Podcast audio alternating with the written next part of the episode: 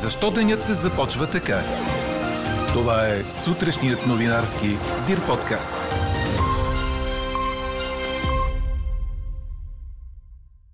Продължаваме промяната няма да подкрепи правителство с мандат на БСП.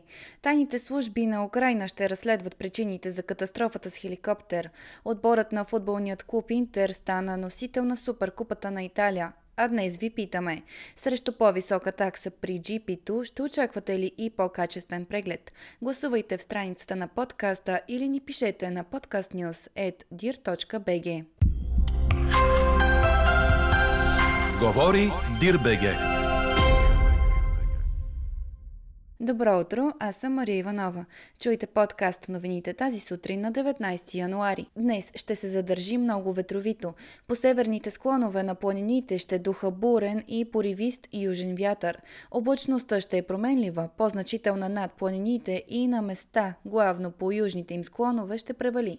Температурите обаче остават рекордно високи за месец януари, между 16 и 21 градуса, в София около 18.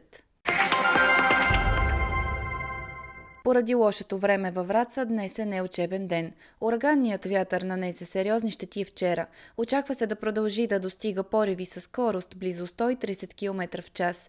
Остава в сила и частичното бедствено положение. Бурният вятър остави селища без ток, нанесе големи щети върху сгради, събори, дървета. Червеният код остава за Враца и Монтана, но такъв е обявен и за още 3 области – Ловеч, Габрово и Велико Търново. От Продължаваме промяната обявиха, че няма да подкрепят правителство с третия мандат на БСП, както и че започват преговори с Демократична България, Спаси София и други формации за общо явяване на избори. Решенията са взети на Националния съвет на партията. От промяната излязоха с решение да се въздържат от подкрепа към правителството с мандата на БСП, но да подкрепят националните приоритети от програмната декларация, които съвпадат с целите на новия редовен кабинет, в случай, че бъде сформирано другите политически сили. 7 нелегални мигранти от Мароко са заловени в апартамент в столичния квартал Хаджи Димитър. В жилището е бил и техният каналджия, който също е чужденец. Предстоят разпити и да стане ясно откъде са влезли в страната, пише BTV.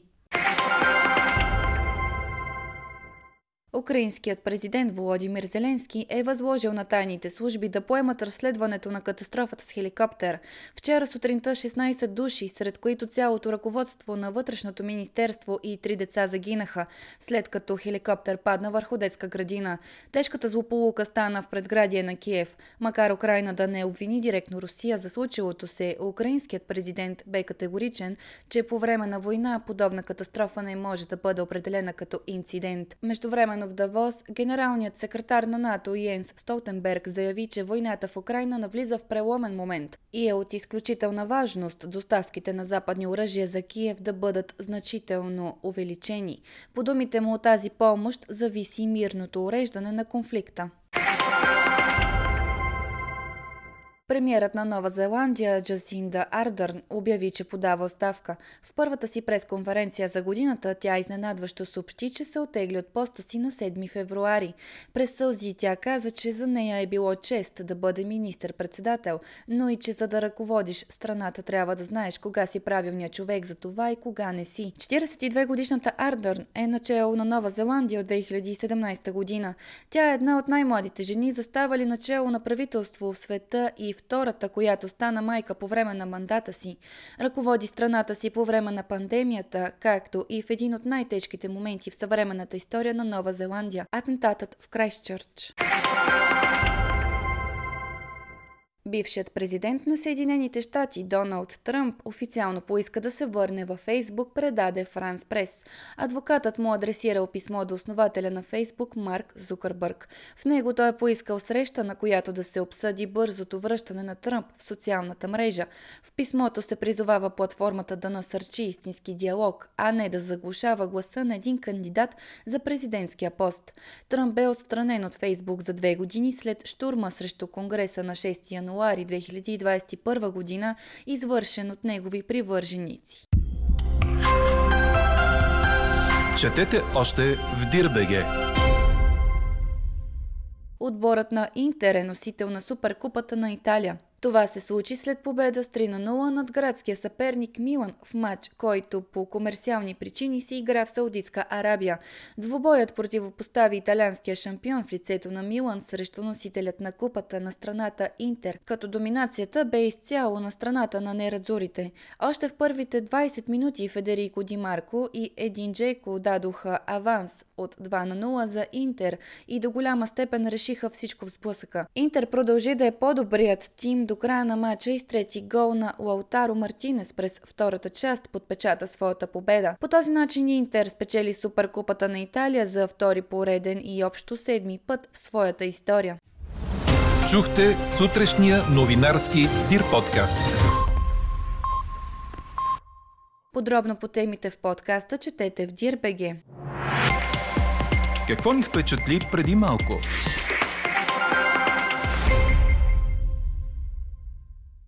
Индийското правителство възнамерява да забрани фалшивите новини в социалните мрежи, предаде Reuters. Това е най-новото от поредицата предложения на кабинета на премиера Нарендра Моди, които са възприемани като опит за ограничаване на влиянието на големите технологични компании. То предвижда държавни органи да имат право да блокират всяко съдържание, което сметнат за невярно.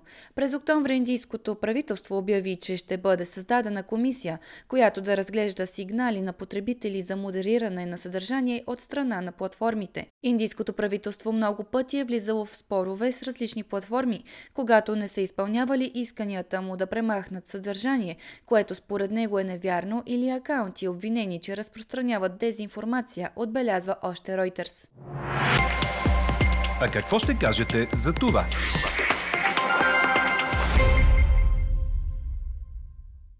Общо практикуващите лекари отново повдигнаха един въпрос, който се обсъжда всяка година – да се увеличи потребителската такса, която е от 2,90 от 2012 година. Медиците искат и да се въведе такса за децата, които сега са освободени. Това може да стане по подобие на намалената такса за пенсионерите, които плащат 1 левче при преглед. Сега най-малко от общо практикуващите лекари нямат медицинска сестра или сътрудник, заради липса на финансова възможност. Трябва да се намери начин да се увеличат общо средствата за здравеопазване, коментира на дискусия в парламента председателят на Сдружението на общо практикуващите лекари, доцент Любомир Киров, цитиран от БТА. Той посочи и, че заради близо 1 милион здравно неосигурени граждани, системата губи годишно по 360 милиона лева, като този брой неосигурени не се променя през последните 10 години. Ето защо ви питаме. Срещу по-висока такса при GP-то ще очаквате ли по-качествен преглед?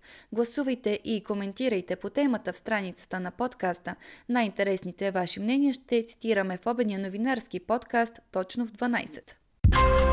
Слушайте още, гледайте повече и четете всичко в Dir.bg.